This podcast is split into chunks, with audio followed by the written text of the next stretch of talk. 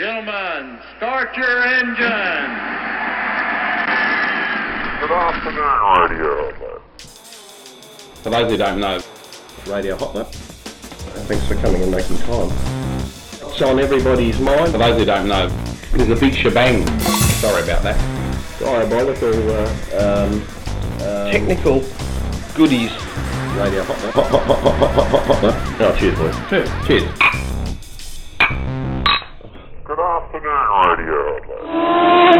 Radio. Preamble. Okay. Right, okay, running. All right. Nice haircut.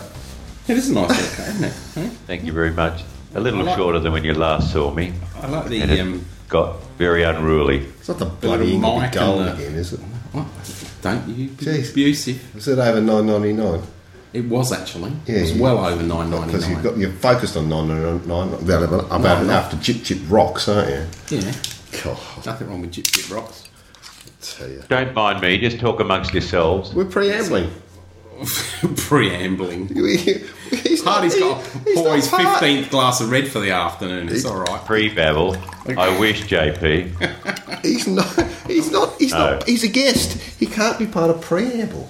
How, how, how come he's managed to turn it into radio hot, folks, when it's not? And he, He actually hasn't getting turned it pre- into radio hot folks yet because you haven't even introduced him, and we're we going to get seen on it. what? Oh, all right. He does insinuate himself in the broadcast, He does. doesn't he? Insinuates lots of things. JP, it's over to you.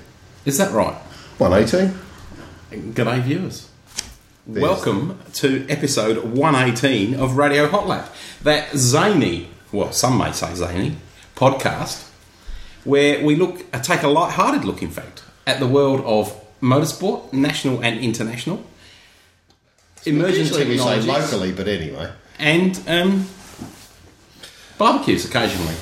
Except the weather's a bit rough for barbecues. You haven't really been able to ever string that out perfectly, you know, like in a really just bring it out like But I don't practice it in front of the mirror like you do every day.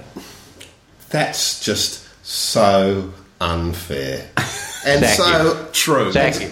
and, and, and so on that basis we should introduce our guest from Melbourne tonight, editor at large, Mark.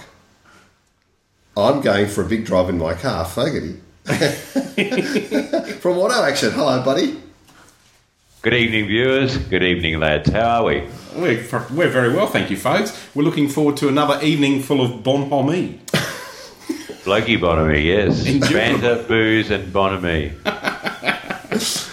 Good to see uh, that you've got a glass of red in your hand, mate. What are you having tonight?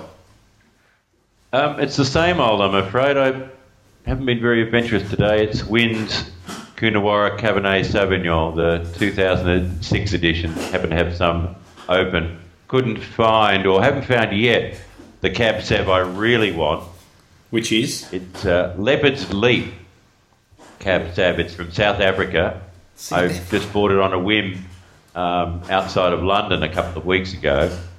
wasn't very expensive, about six dollars, maybe uh, six quid, twelve dollars. Six bucks. Truth. no, no, One and six half quid. pound. And On a whim, he was thirsty. and it was young. is It Wim in was South 2008, so I didn't have any Women? great prospects for it. But I'll tell you, women it in is one of the smoothest Cabernet Sauvignons I've drunk in a long, long while. It just slid straight down. It was beautiful. I really have to try and find out whether you can get it in Australia because it's excellent stuff. You highly recommend it. It does have an Australian distributor. I found out just a little while ago, so I now have to find out whether I can uh, get some at Dan Murphy's or somewhere like that. But it was a real surprise, and I wish I had someone now. But the old Wynn's Coonawarra Cab Sav she'll do for this exercise. How many hours was it between that glass and the previous one? You know, just so we know your level of thirst. A- Asleep? No, I think it might have been 48 hours actually because I was out playing tennis last night with my tennis group at Royal South Yarra Tennis Club and we had dinner afterwards. I had uh, the house red there. Uh, not a, probably a suitable place to sit outside at Kooyong Tennis Club these days. Not, not about, not because of the weather, but more about the unreasonable smoking zones they have. Well, you have to smoke outside the clubhouse at Kooyong, and uh, which is undergoing a $12 million facelift, a renovation, so there is actually no official smoking section there. But, But- I've been there for some weeks because, like you, I've been away. And last night I was actually at Royal South Yarra. And you were in trouble after I came. so, smoking there, but it was a bit cold for that last night. Oh, it's gone all quiet. isn't that funny? You know, we uh, viewers, uh, we're we're actually listening to uh, to Mark there in Melbourne on Skype, and we're, so for all the techno people who are interested, we're recording this in through a product called Wiretap Studio on uh, on Mac on Mac ten point five point seven Seven. seven. Um, at our end, we're running a Rode microphone in through a little mixing desk. We are going through the line input um, of the uh, of the of the PowerBook 17 inch um, top of the line unit, not the unibody. But um, I noticed that the last time we did that, that there it was some, there was some fading in and out, and it seems to be that there's some sort of automatic gain control that goes on here. That if I'm noisy, then folks goes quiet for a minute. So. But uh, luckily, whilst we put it through Levelator, Yes. and thanks to International for putting that, um, making that available, uh, it seems to create a, a very flat uh, sort of uh, sound curve, but adds adds some noise, unfortunately, into the bottom of the quieter voices. Are you still with us, folks? Only barely. That was fascinating. I think he just fell asleep, is what he's trying to say. Yeah, right. Okay, on with the car racing Kill, stuff. kill me now. All right, mate. Uh, look, last time we uh, we really had a had a chat, and in fact, we need to sort of say to the viewers, sorry, we, we really had some technical problems there. We had a, a failure twice of some um, uh, the, the hardware that plugged into the iPod while we were in Le Mans. Unfortunately, we missed uh, our. Uh, You know, tribute to David Brabham at the end of uh, the, the the race, and, and we'll go on and, talk about that again. And also to a really good interview with Pierre Kaffer, um, in the uh, the parade uh, de pilot on the Friday, who um, won incidentally in uh, GT2 with Risi Competizione with Jaime Melo and um, Mika Salo. So, mate, uh, let's take up from where we left off there. Uh, let's assume we are sitting outside, sucking down the last remaining uh, beverages, which were incidentally difficult to get hands on at uh, David Richards' Aston Martin tent when David and his wife actually cruised by. It's possibly the best radio hot lap we'll never get to hear. It was a lot of fun, and uh, I wish we were there now. Just a few weeks ago, at the end of the Le Mans 24 Hours, there you and I were sitting outside the Aston Martin Racing hospitality unit in the back of the paddock, and uh, we were ruminating on the uh, race that we just seen and uh, the fantastic victory by David Brabham, who not long before we started talking, of course, was staggering around the paddock, uh, clutching his trophy, um, looking very, very happy. But um, it was a great weekend, and as I said at the time, it's um, the five days we had down at Le Mans. I thought was absolutely fascinating, and I've rarely had such a good time at a motor race. And uh, it was uh, an unexpected bonus, I must admit, unexpected victory by Brabham, but that made it uh, the whole weekend all the more enjoyable. And so, does that mean that you've uh, sports car racing has gone up yet another notch in your uh, estimation, folks?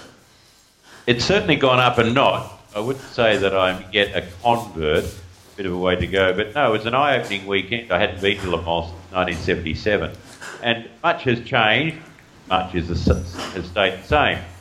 But I just really enjoyed the whole ethos of the event and sports car racing at the top end as it is now. I really enjoyed the atmosphere, which in stark contrast to the paddock a week later at Silverstone in Formula One, where it was poisonous, the atmosphere was um, excellent. The race was run in good spirit once the race was started between Peugeot and Audi.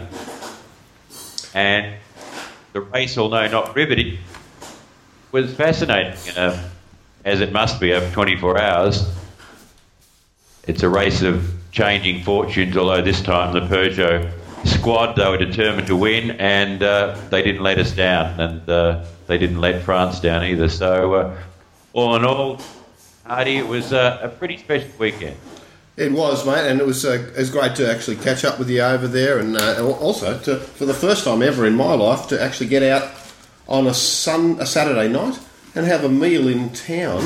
Um, rather than be sort of stuck in the media centre with the team, so it was a bit of a different perspective for me.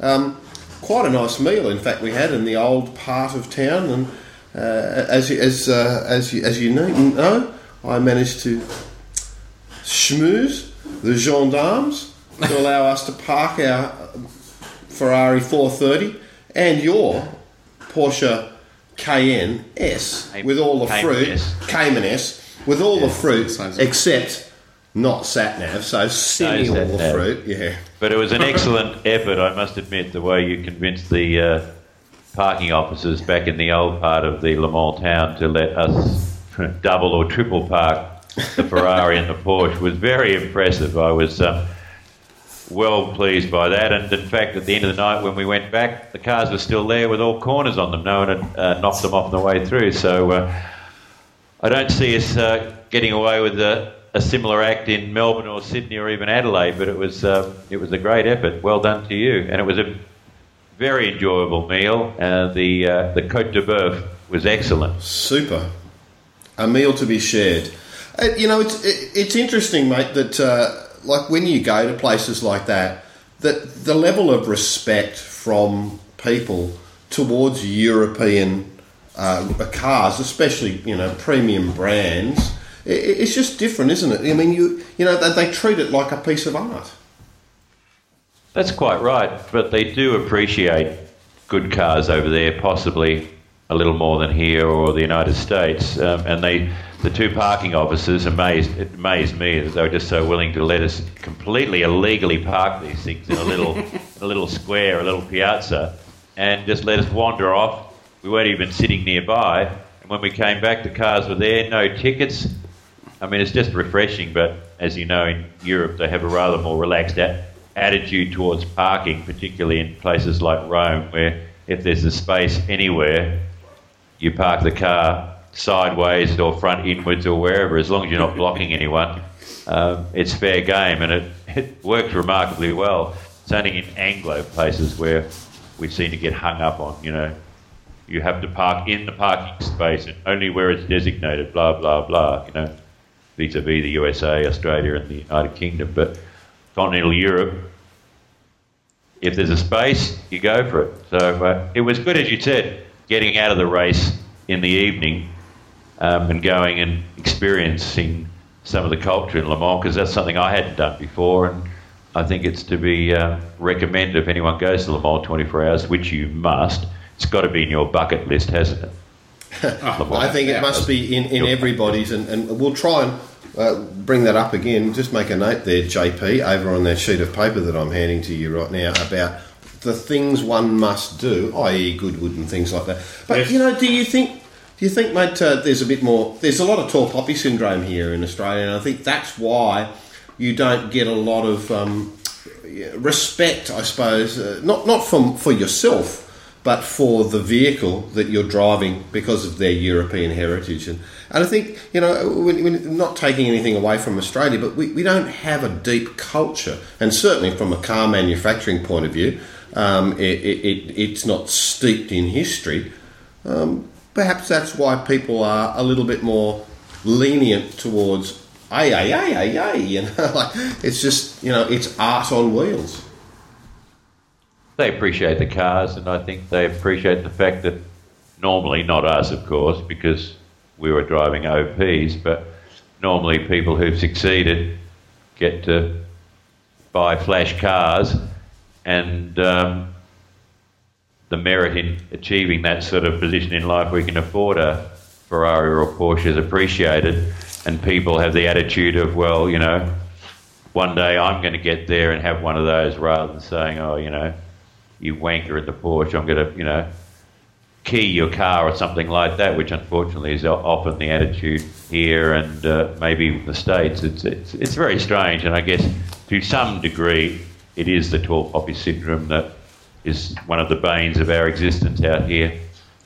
But we didn't suffer from that over there. We were um, welcomed um, just as we were overall everywhere during the Le Mans 24 hours. It was um, actually almost quite un-French, wasn't it?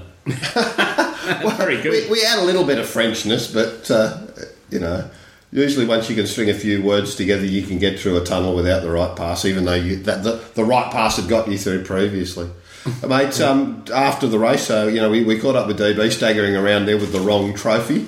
Um, but you caught up with him, uh, I think, th- the Tuesday in London for a bit of a, a, a spot of lunch. Um, I did. chat and a, a really excellent article out of the shadows in um, and uh, the previous week of uh, Autosport.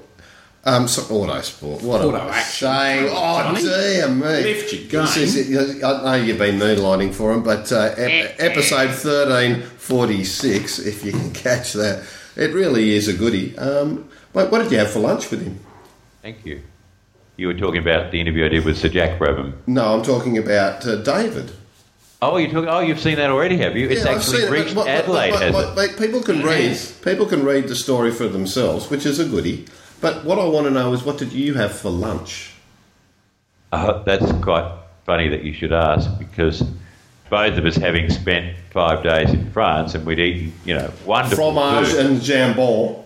the whole lot, and we sat down at the restaurant in a hotel in Henley on Thames, which is west Oh, of London, nice. outside of London, near where David Brabham lives, um, called the Hotel du Vin, and we had lunch there.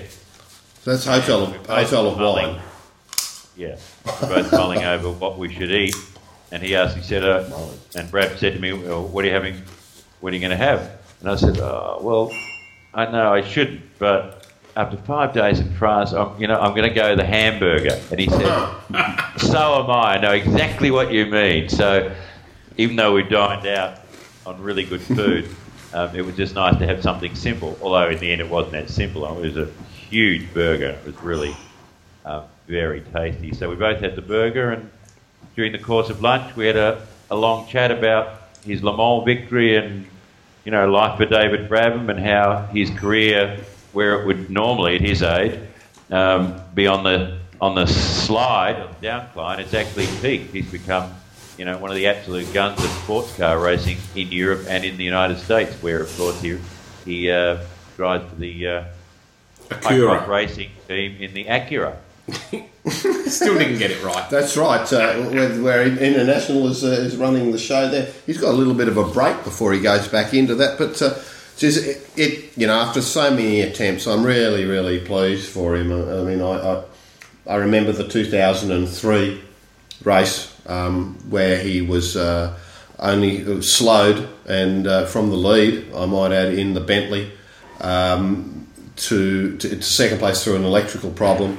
Um, and, and we were also running the Panoz uh, P900 at the time, and uh, remember running down there to to Parc Fermé, and, and the door he opened the door, and I was pretty much first on scene, and it was uh, it was very it was, it was a very emotional sort of moment, and, and so it's really nice to be able to to you know have that experience, and I have to say that it must. Uh, we, were- I think we all wish International Paulie had been there because he had spent so much time, or more time than, than both of us, with uh, with with David, and uh, had uh, is you know spearheading the PR with the Highcroft operation in American Le Mans series. So, mate, I think Not he's um, be there. uh, yeah. It's just we had a great time without him, though, didn't we?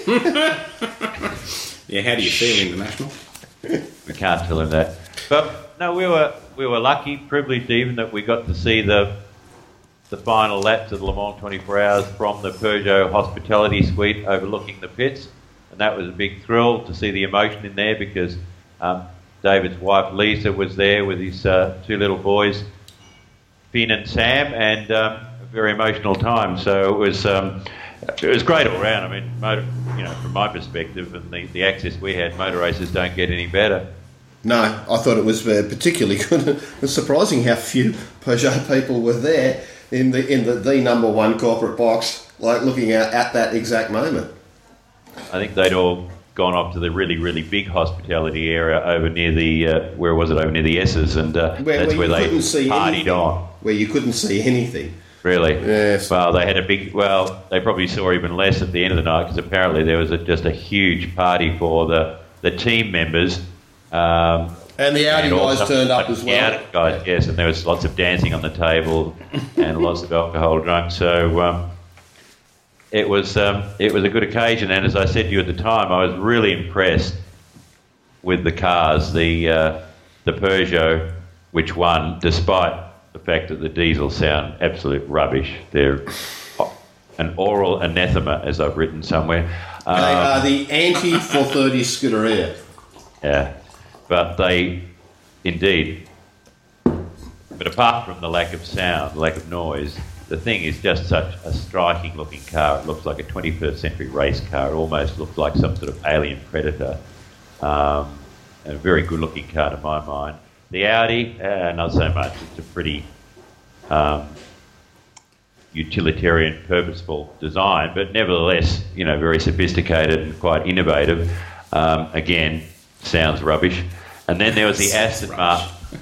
It just looked beautiful, and the sound, that screaming, wailing, almost banshee-like V12 engine. Uh, I mean, they didn't win the race. They finished fourth, which was pretty good for the first petrol car home, but they won hands down.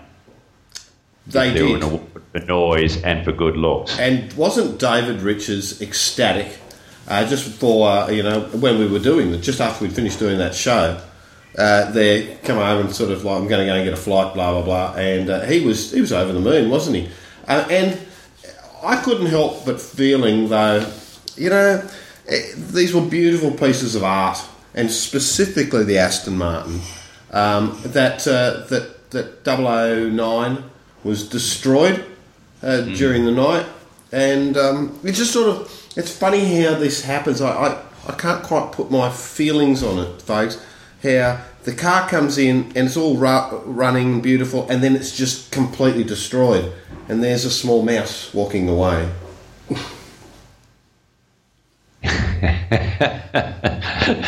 Our good mate Stuart Little, oh, I'm sorry, Stuart Hall. Very good. I can, I can never look at young Stuart Hall now or hear about him without thinking of the, your Stuart character, Little. Stuart Little. It wasn't funny, but you enter three cars or two cars or multiple cars at Le Mans simply because the object is to get at least one home, and all the big teams managed that. Aston Martin got one car home in fourth, the first petrol powered car home, and that was a big result for them on their return to outright contention. Um, just similarly as the GM backed Chevy Corvette team in the United States. They won the GT class, GT1 class. They had two cars, they were running for a 1 2 until near the end, one of them uh, conked out. But they got the one home that mattered. So uh, that's what endur- part of what endurance racing is all about. Well, the race didn't start off like uh, comfortably for, for, for the major three teams. In fact, in the first hour, we saw a, a an off with the with the Audi R15. We saw a, a problem with the Aston Martin, and um, also with one of the, the the sister, the Pescarolo 908, which w- was eventually destroyed in the early hours of the morning in the Dunlop curves. Um, run into their factory uh, their factory car. So in the first hour, there was there was a big setback there.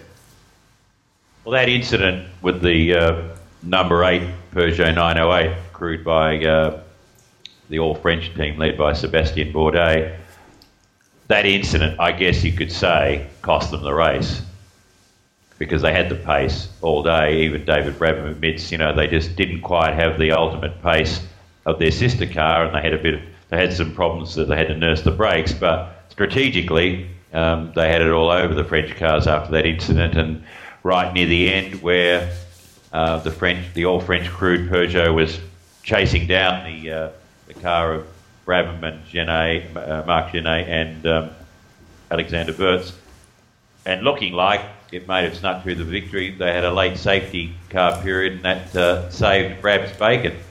Not to detract from his performance whatsoever, it was a stunning effort by the the trio in the number nine Peugeot that won. All of them ex Formula One drivers, and uh, I think that's quite significant. I think it was great. I mean, the whole the whole way that the race panned out was good, and, and just for you two boys who were actually over there, you need to know how good the coverage was here. One HD, I thought, did an absolutely sterling job. Um, obviously, we didn't get full 24 hour coverage, but we got it live. We got the start, and we got about an hour and a half, I think, uh, or two hours all up um, at the start of the race. And then we got regular updates, and the, the last, I think, the last two hours are all in one hit. Um, so we saw the finish, and we saw Brab's win, etc., etc. And I must congratulate 1HD on, on the coverage. I thought it was absolutely fantastic. And to see it from the other side of the world live in full high def was just absolutely brilliant.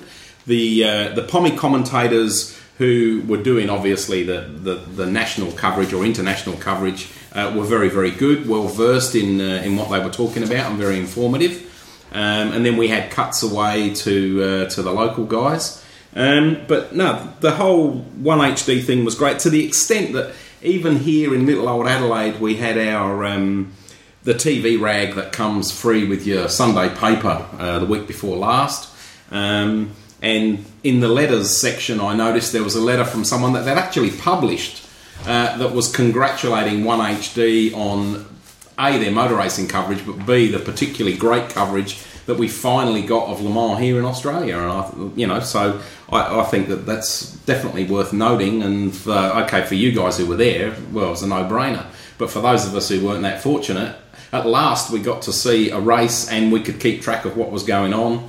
And you know there was highlights of what had happened during the night while we weren't able to watch, etc., etc. I mean, it was it's, fantastic. It's, funny you It's say that because I, you know, I'm glad that it was a good result, you know, from from the TV views. But I ended up hearing from people saying, "Oh yeah, I saw that on TV." People that would never be looking at this form of motorsport or even any motorsport. That suddenly it was on, and uh, and they were saying, "Oh, you were over there," and suddenly you created this. Oh, well, maybe it's as more mainstream than I thought it was, and and that can only be good. And I think that's it's great for the sport, and it's it's certainly great for One HD. I mean, and it, it also highlights once again how maybe poor some of Seven's coverage is of V8 supercars when we have to put up with rounds like Winton, where the footy's on, we get no coverage, but they've got an HD channel as well, and there was there was no um, V8 supercars on the HD channel. We still had to wait for the regular coverage, and it wasn't in high def. So, So Adelaide's still getting a raw deal from Seven on the V8s. I thought they'd sorted that out, but clearly they haven't. No, you're quite right. There was a, a complete, like, it was 11 o'clock at night sort of job. It was ridiculous. yeah, on the Sunday, yeah, because we That's had un- local footy teams playing. That's unacceptable. You know, these days, Adelaide really, you know, should be able to get it at the same time rather than punted by the AFL. They Yeah. managed to juggle it over on the East Coast, so I'm, I'm surprised and disappointed to hear that's still going on. But, you know, overall, I've got to say that Seven's coverage of V8s at the very least, hasn't moved the game on from when 10 did it, and a lot of people would argue that their coverage is actually worse than what 10 used to provide, which is in stark contrast now to 1HD. From what I've seen and what you're saying, JP, they're doing a sterling job on motorsport these days. You know, doing Le Mans, the Le Mans 24 hours, it's about time it got coverage out here.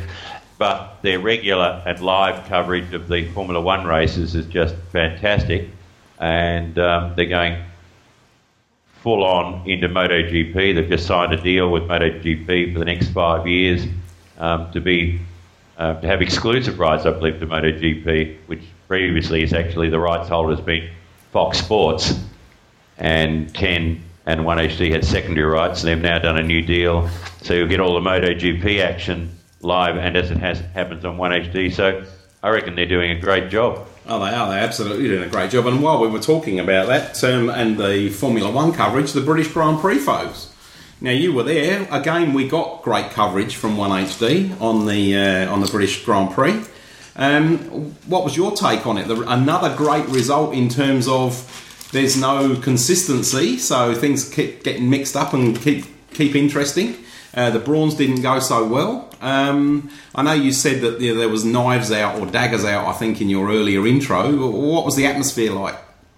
Mate, Des, before Boy. you uh, take that death stick out of your mouth, mate, um, you know, it, it, the, how much F1 stuff has gone on lately, and uh, where do you start with all this sort of stuff? I mean, the only thing I can seem, think is comparable is the challenge for like who's actually doing a decent day's work between K Rudd and uh, and, and, and and Turnbull? I mean, don't aren't they meant to do some work instead of sling mud, much like Formula One? It was a very poisonous atmosphere in the paddock during the British Grand Prix because that's where it all broke loose, where Mosley and the Fota. break the breakaway series was announced by FOTA, the Formula One Team Association, and all the way through the weekend, that not much news or anything new came out, but there was just this heavy atmosphere of doom and gloom, and it's possibly, I think, the worst weekend in Formula One that I've ever, ever experienced because Formula One had pushed itself right to the brink and was in danger of just completely collapsing. Now, in the week that followed, subsequently, we came up with a so-called peace accord, and at the moment, it looks like that everyone will remain unified and will go forward under the auspices of the FIA, and there will be voluntary sort of cost cutting going on. A lot of twists and turns to go before this resolves itself. I think, no, I don't think. I'm sure that in the end, all will be well. Formula One's come about as close as it ever has to imploding, to self-destructing, but I think sense has finally been seen, and there'll be a lot of argy-bargy before we get there, but next year it will be the Formula One World Championship under the auspices of the FIA, and things will be roughly similar. And that's the only way it can work because while the breakaway series would have had all the top teams, it still wouldn't have been Formula One. And I'm sorry, but I don't think you can just dismiss over 50 years of history and tradition and just take the good participants, label it something else, whatever it might have been, and say, well, here we are, this is the new Formula One, because it simply wouldn't have. Equally, if there'd been a breakaway series and the FIA Formula One World Championship continued, it would have been a lame duck too, because the only viable teams really that would have been there would have been Williams and Force India and, and a bunch of stragglers. So the betting is it'll all stay together. It will move on under a new agreement, a new Concord agreement. The teams will get more money, they'll spend less money, and there'll be a few new teams in there. Certainly, Team US, USF1 will be there. Campos and Manor Motorsport are. I really can't believe they'll get up. Um, and I think you'll find that ProDrive in the end gets a berth because that's a, a proper organisation that really should be on the Formula One grid if they're letting newcomers in. Absolutely. Mate, so you've spent 10 years uh, on the uh, Formula One circuit. Tell us your understanding of what the Concord Agreement is and, and maybe try to sort of, sort of, you know, debabblise that for the customers who are listening. How long is a piece of string? Well, just keep it simple. It's it's a very detailed and complicated document that is uh, the contract between the FIA, FOM, Formula One Management, which is Bernie Ecclestone's company, and the teams, and it details minutely the disbursement of of prize money because there is actually prize money, or there used to be. It's hard enough, it still is, but it used to be awarded at various sections of, of, of the race according to where a car was and how they qualified. Very complicated, complex. And the cut of the uh, total revenue of Formula One at the end of the year, which is what teams want. They want to get more than the 50% they've been getting recently, uh, which is more than the 25% they used to get. It's supposed to be top secret. In fact, it's part of Formula One folklore that originally anyone who leaked a copy of it would immediately be thrown out of Formula One by Bernie Ecclestone. And apparently, there are all sorts of secret markings on each individual copy of this tome-like contract, so he could, uh, if he ever got a hold of the one that had been leaked, he could tell who leaked it and immediately banish them. That's never actually happened, and over the years, dribs and drabs have, have kind of come out. But the reality is that, apart from a Formula One team owner and senior executives of a team, no one really knows what it contains. But in essence, it is the contract between the teams and the organisers under which they run the whole series. And there have been a few versions of it over the years, and but in the last few years, the teams have actually been running on, I think, an agreement that goes was originally signed as far back as 1997 or 1998, and actually hasn't been formally updated or signed. Well, this new accord between FOTA and the FIA, allegedly, the teams are now going to physically sign a new and updated Concord agreement, which will last through to the end of the 2012 season. Mate, uh, it appears also that the, the Concord Agreement is that requires you know unilateral consensus on, on any vote. Like you can't just have one you know one team saying, "Well, well I don't I don't agree with this," or nine versus one. Okay, it all goes through. That's uh, that's something a little bit uh, unusual. Uh, and also, we know the weight of Ferrari. Well, Ferrari, it's transpired, has um, allegedly got power of veto over changes to the technical rules, which is an outrageous concession to give them, as well as the much greater Well, sums of money. perce- that is they- they perceived power of veto. Well, we, yes, you're you're right. We don't know if they've ever used it, but just the fact that they would be given any sort of veto over the technical and sport and or sporting regulations is, is an affront. They get more money than any other team. That's probably defensible because Formula One is Ferrari and Ferrari is Formula One. Um, the fact that often decisions, well, it's not clear anymore whether all decisions have to be unanimous or whether majority rules. It, it gets into a lot of grey areas that, frankly, I've lost track of. So, um, very difficult to say what it actually has, and particularly as in the in the past few years, we've actually been running, you know, within the framework of a Concord agreement, but not officially. Max Mosley appears to be digging his heels in once again, and I can't quite put my finger on him. I, I just, I reckon he's a troublemaker, personally. You know, and, and, and, and I would I would think that uh, he is only clearing the way for uh, the previous uh, Ferrari sporting director, Jean Todt, uh, ex Peugeot, uh, WRC, and all sorts of things to take over the helm there. Because there's no way that a guy like um, like Mosley is going to let someone in there to run that that's going to be you know helpful. it appears. I mean, big- do we need the, question, do John. we need the FIA? I'm sorry. Do we need the FIA? I mean, have they made themselves a little redundant through their bureaucracy?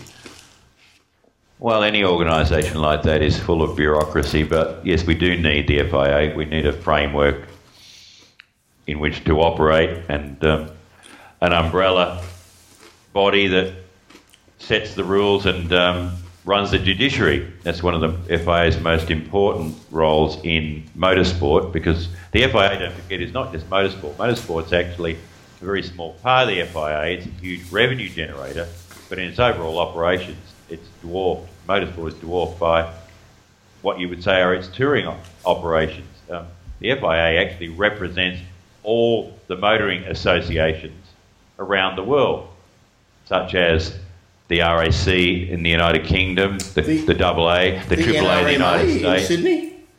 What about the Did NRMA? I- and the NRMA. Yes, Are they the part of FIA? The RACQ, yes, they are. They're All part right. of the touring division. The FIA represents all those motoring organisations throughout the world.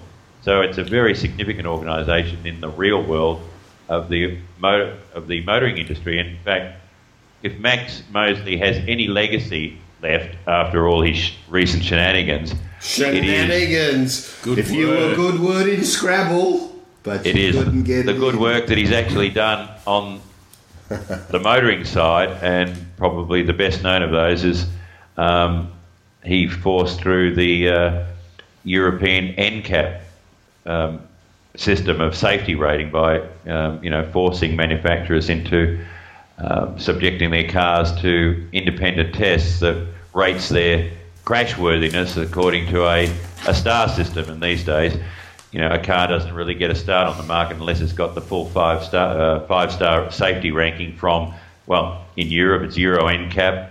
Um, out here it's um, uh, what is it? An- ANCAP, the Australian New Zealand version. so that's that's his main legacy. So motorsport's actually a very small part of the FIA, but it has a disproportionate influence because it actually generates most of the revenue that fuels the FIA's operations, and F1 is by far um, the biggest contributor to that. So, Max Mosley, his future, who knows? One, you know, a couple of weeks ago, he agreed to stand down at the next elections in October, and that was part of the peace deal. Then he's arced up lately because he reckons that FOTA has been bad mouthing him behind the scenes. As to who will become his successor and who could possibly be, I mean, it's a very difficult question. He's a, for all his faults, he's an extraordinarily um, competent man. I mean, his his powers of debate and his oratory, his oratory ability is staggering. You know, you'd be pretty good to even you know get in the game with Max in terms of you know an intellectual argument. And you mentioned Jean Todt, not acceptable. No one, particularly in Formula One, will ever accept Jean Todt as the head of the FIA. Would, would Just that be, would that be, folks? Would that be a little bit um, a likening to for the Australian viewers of his connection with Ferrari as to opposed to Campbell Little's connection with Triple Eight um, as the technical uh, director for V8 Supercars? On on a, as far In as slightly similar concerned, on, on a very small scale, yes. But yeah, Todt is just too, it, it just seen as a Ferrari man and too close to it. And you know, and given that for reasons that are now becoming more and more apparent, I mean, it, it's it's not so much a joke anymore that people have referred to the FIA as actually standing for Ferrari International Assistance. And that's certainly what's been going on lately. So to have Todt in there would be completely divisive and work. I've heard rumours, rumours only, that he's recently been out campaigning around the world um, on the, uh, well, he, his tour has been assisted, let's say. Right. So there's, there, there's so much yet to play in this tawdry and unseemly game, but struggle for Well- control Formula One that um, we, we haven't seen the best yet or the worst. However, Well, like. forgetting the politics, folks, Sebastian Vettel did a brilliant job. Basically, led the whole way through. Um, were you at the press conference? Was he? I mean, he looked, he came across like a really happy chappy. Oh, he is. Yeah, he's um, he's a good young talent. He's um, one of the stars, if not the star of the future. He expresses himself well. He's um, at press conferences and, and, and such like. He's a lot more open, more expressive at the moment than say Michael Schumacher was. So he's quite a good personality, particularly you know for a German who are seen to be usually quite stern characters. Um, Red Bull lifted their game at Silverstone, although the track and the weather conditions did suit them because um, it was a bit warmer than the previous races. Uh, sorry, a bit cooler than the previous races, and the Brawns had trouble um, getting optimum tyre temperature, um, whereas the Red Bulls uh, worked their tyres harder, so they were generating heat in the cooler conditions. So that helped them, but they did a lot of technical advances, and you know, Vettel just ran off and hid. I mean, He he had did. pole position, and first corner, the race was essentially all over. But you know, a, a excellent drive, a determined drive by Mark Webber. I mean, Absolutely. another second place. Um, he's not being disgraced at all. Uh, it was a good race. I thought it was. Uh, it came across very well. Um, now, while we're talking about sort No, of no, politics, we're not talking Hey, about that. You see, I, I, Can the- I just mention something? And Yep. Like a, a twin thing, and John, you'll agree with me on this. We, we- just mentioning Mark Webber, who, among the unwashed out here in Australia, routinely gets caned because people say, "Oh, he's no good." You know, he's always in rubbish cars. He can't win a race. He can't do this. You know, he's a loser. I mean, honestly, Webber, he, he may not be the second coming. He's not the next Michael Schumacher. But, I mean, the guy does a tremendous job with the equipment he's given. And A- he is more absolutely. than to Sebastian Vettel. You know, Vettel, you know, is a star of the future. There's no doubt about that. So the fact that Webber is hot on his heels is very impressive. And Mark has been turning in good, solid drives. He certainly overturned this image that he can qualify well but can't race. Well, he's been racing solidly. Yes. And it, it just gets very tiresome how the general sports media, particularly out here, particularly the you know the, the talking heads on radio, who know nothing except footy, get on and and um, and roast him Who are without talking, like Alan looking at the situation. And where I'm going with this, John, is, and you'll you'll arc up about this, is that David Brabham is completely underrated and unrecognised in this country. Absolutely. And his victory at Le Mans was a huge result in sporting terms for Australia by any measure. And we both saw the coverage and have heard since anecdotally the coverage He was ignored. in the in the mainstream media. It was scandalously shallow. Yes. Even uh, even to date, there's not been anything I have seen uh, in Sydney Morning Herald online, and I thought, well, here's an opportunity to you know, okay, you can't correct the print because it's gone and it's a little bit late, but here's an easy way of being able to put some stuff out there. But no, that was uh, that was not to be. Yeah, but if an Australian cyclist, you know, Yeah, winning the Tour de sneezes France. in, yeah. in a European, you know, tour to something, Yep. he's lauded and praised. It's, it's just this the blinkers that it, that are on sports journalists and sports editors in this country is just maddening, and it's nothing. It's been going on ever since I've been a journalist, but they just for some reason can't get their heads around the fact that race drivers are among Folks, uh, folks, athletes on this planet. folks, it, it's time to uh, for me to um, pour a little my heart out to the the viewers, and I, I feel that having sat uh, back there in uh, what I would thought was a very impressive uh, variant uh, of Qantas, their premium economy service, um, for the first time, rather than travelling in a business. Um, it was a wonderful environment to have a bit of a think about things. Great food, good service. So we didn't have the lie down beds, we didn't have the mood lighting, but for the price performance, very very good. Um, and uh, I enjoyed it, and I reflected on the 117 episodes or more of Radio Hot Lap we've done uh, over the, last four or five years, and I felt that we've lost our way a little bit. And I'd like to, JP, for you to help uh, reflect on this because I, I feel that we we started out with a mandate, mate, and that was about that was about Two a conversation, a a two blokes having a conversation, Yep. and uh, having a beer and, and having a chat, and and and we we started with that in an awkward fashion, but then became more sort of okay. Well, this week we're presenting. Well, I suppose we we all like this, you know. Let's be presenters, and and and that's all cool, but. I think we now have a bit to think about it and, and, and go back to what our roots were because I think we've we've lost our roots a little, uh, folks, and you have as well. But you'll be okay in the next day or so. But uh, Yeah, yeah, yeah. We What do you think, double JP? I was is that what you're trying to wondering where this was going. So, what brought on this epiphany? epiphany. And Don't we just blame Qantas upmarket class. No, I just felt that we, uh, we it was about having a conversation, and we didn't know where it was going, and we, Yeah. we suddenly structured it and all these.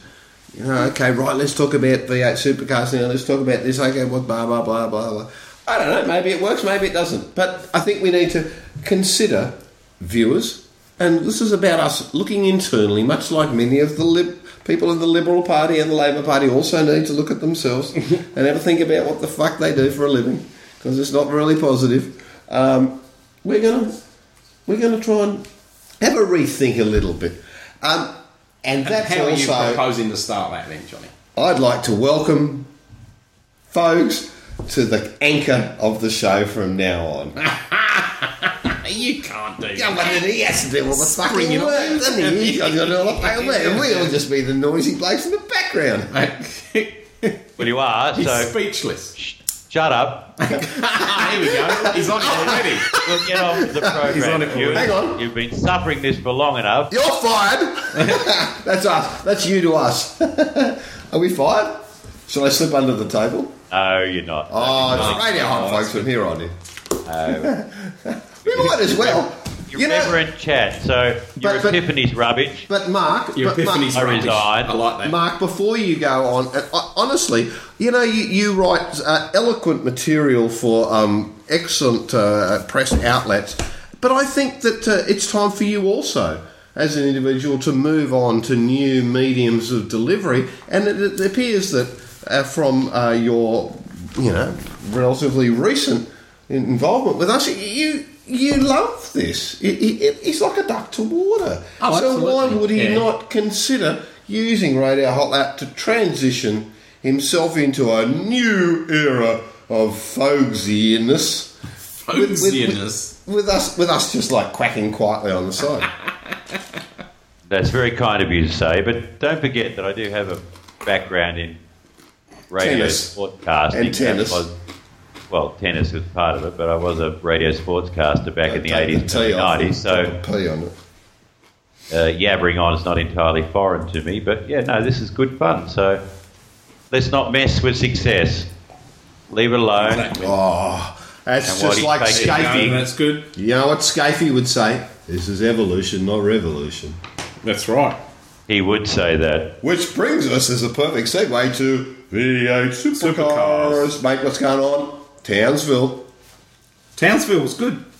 Coming up very quickly, uh, for all intents and purposes, it's a sellout. Looks good. Looks good. and we'll see how the uh, semi-street circuit there. It's a bit like, I suppose, a small version of Albert Park. It's um, a combination of um, existing public roads and a purpose-built um, intersection, uh, more like the Adelaide Parkland circuit, actually, if you think about it.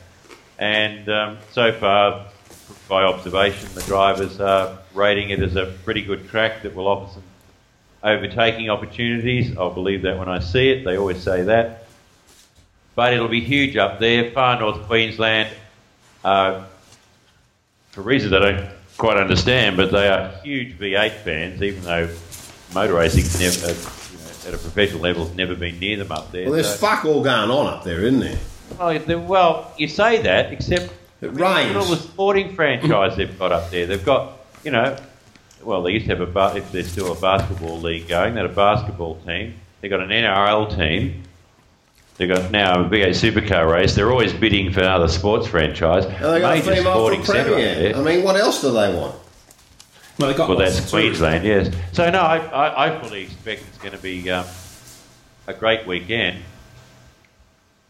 I will be very interested to see whether Triple Eight continues its domination or whether HRT and particularly FPR can get up off the mat and actually challenge. I mean, HRT don't look to be doing too bad at the moment. They're two drivers. Davison and Tander are actually second and third in the points, and they're still within striking distance. But um, that doesn't reflect the reality of um, normally the, the Triple Eight cars, and particularly Jamie Whincup's, um, is the class of the field. So hopefully someone can get up and break this domination, and um, we can get some racing that's um, a little more interesting. Although it doesn't get more, much more interesting than Darwin, the second race, where Michael Caruso Yep. got up one in the Garry Rogers Motorsport Commodore. I mean that that's a that's a fantastic result. I mean it was obviously a lot of strategy was involved in the use of the uh, soft compound sprint tyre in the second race, but hey, he won it. He did. And it's uh, it, it's really easy to uh, to to criticise the winners.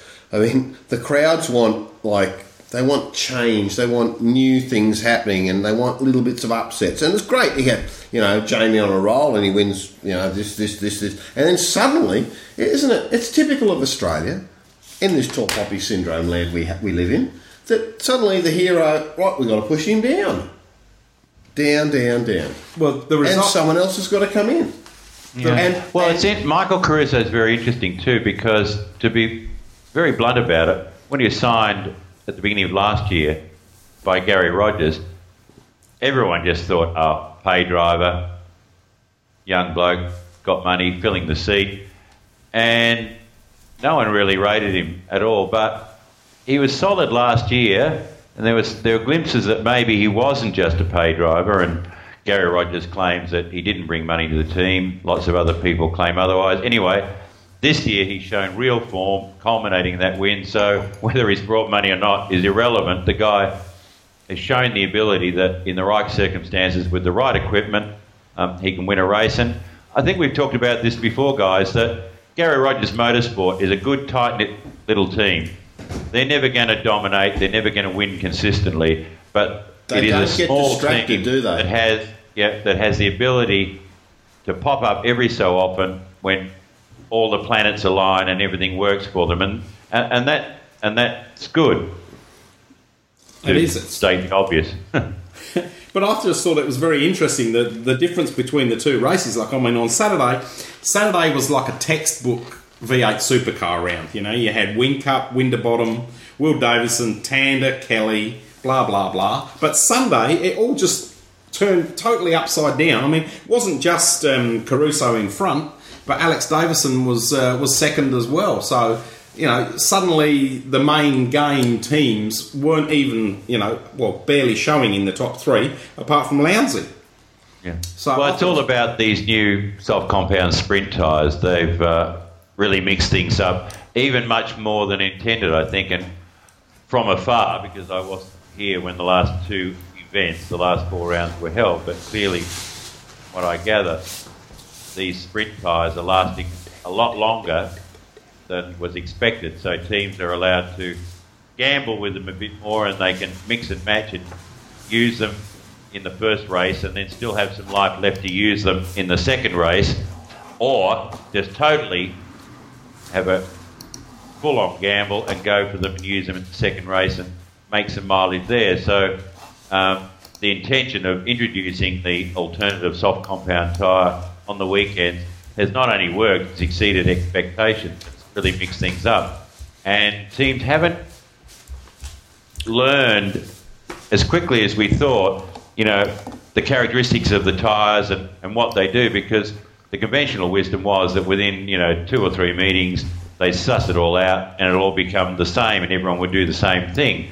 But still they're learning about it and there's a lot of there's a lot of an unknown factor in how the tyres go at each different circuit. So we've got a bit of a break at the moment before the sprint tyre comes back. Townsville is not one of the tracks where the sprint tyre will be used, so um, there's the possibility that uh, normal service will be resumed. But in the big scheme of things, this sprint tyre, um, I'm not normally a big fan of such trivances, but at this stage it seems to have worked very well. So it's something they should look at in the future. Uh, you finished rabbiting on it? Definitely has worked Have you, well. have you fin- uh, has he finished I was asked a question, thank you. yeah, exactly. He's, he's answered the question. Oh, I'm but, so- uh, before And by you, the s- sorry, It folks. was a much needed, excellent result for Alex Davis because there have been a lot of questions about Alex. You know, was he up to it? Was he any good? Yep. Will Dutton, you know, is a star on the rise, and people were asking questions about Alex. Well, again, there was a lot of strategy involved in that victory, but it still proved that, you know, when he had the chance, he took it and he got up there on the podium in what clearly, most of the time, is not a front running car. Yes, Hardy, what One, would you no, like no, to no. One, one has to be careful with you. It could end up being a Normie Rowe and, and Ron Casey job. So, Shut up. He looks a bit like Tommy Rowe JP, doesn't he, really? oh, Very good. Uh, this is W. Ron G. Casey, as in yeah, but do I look like Juan Cathy? I don't think so. Hey, guess what's coming up? Tech No, time. no, no, no, no, no, don't, don't preempt him. He wants to, he wants to feed off it. Come on, what's coming up?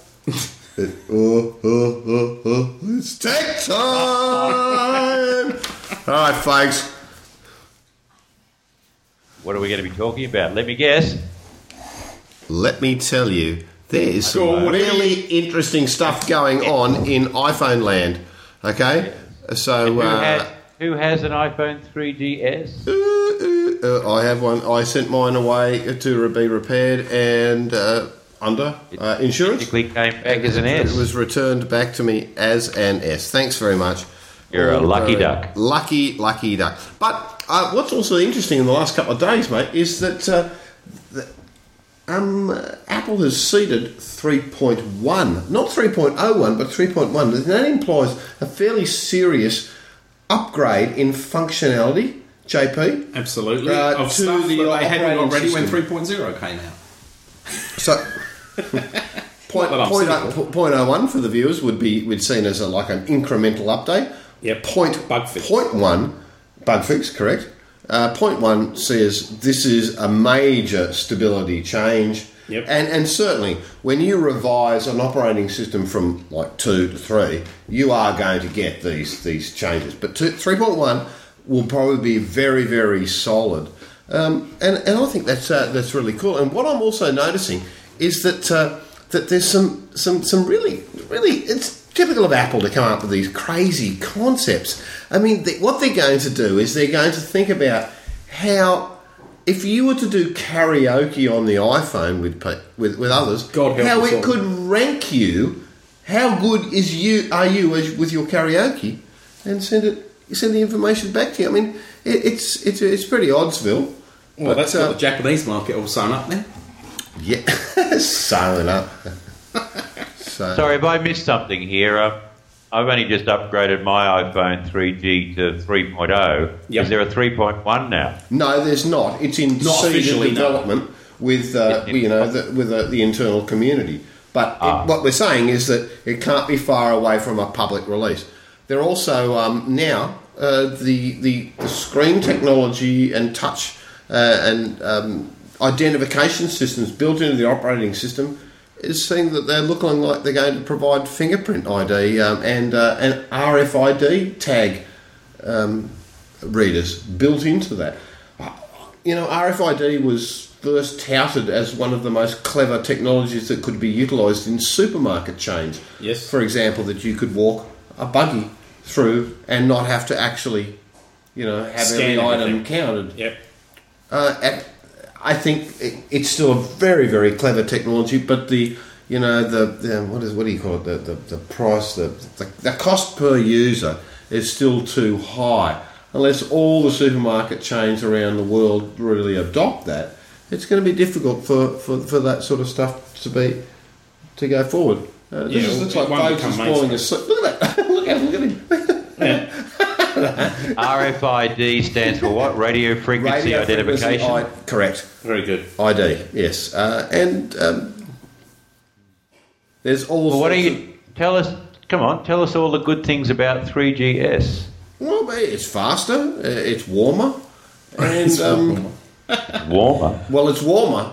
It's not really warmer. It actually operates It'll really take quite your well. it'll take your video and stick it straight up on. Um, YouTube. YouTube but, for but, you? J- but JP has heard a story today that there is uh, quite a large contingent of of fake, phone. iPhone 3Gs coming into the country. Uh, apparently, they've already hit the eastern states. So, if anybody offers you an iPhone 3G in the pub viewers, I'd politely say no because it's very, very likely And check the temperature. Ridgy Dig. So if they've got to go to hospital, that's not going to be good. Now, one of the reasons that they can do this is because Apple themselves are now selling the phone unlocked in through their online store and their Apple's uh, Apple stores in uh, major cities. And now, now, the last time I checked, you were an Apple dealer, and uh, how are you selling that, JP? Well, I'm not still not allowed to sell it at this point in time. So, So it, it's it's quite simple the process, as you see, folks. yeah. So there you go. But Don't you do- start me, guys. I bought my iPhone 3G outright from You can buy an iPhone 3G company. S straight It is out from the Apple Store for 879 for the 16 gig and 1040 for the 32 gig.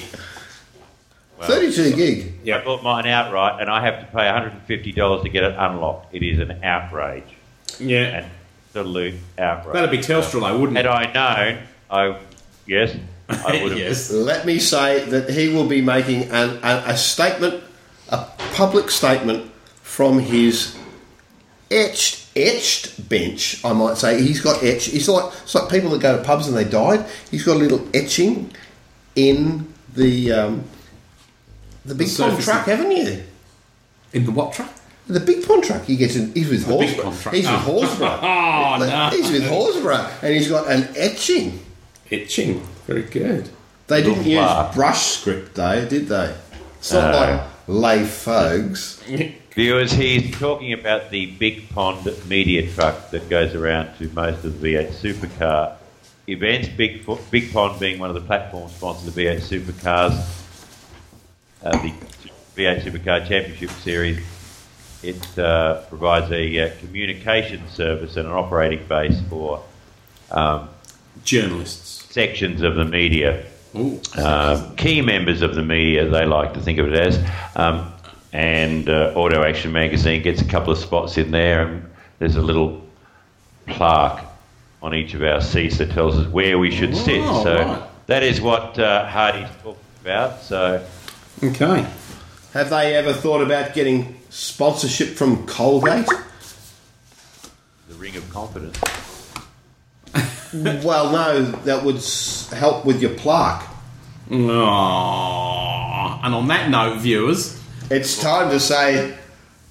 We, Shall? no, no, no, no, no, no, no, no. Oh, oh, oh, oh, oh he's hold got. to- Have a go at this. What sort of, Billy, look at me, what look sort of me, look at TED talk is this? You're not. You you have a 3GS. Tell us about the experience of using it. Is it good? I've upgraded to 3.0, and I'm happy with the little tweaks that's provided.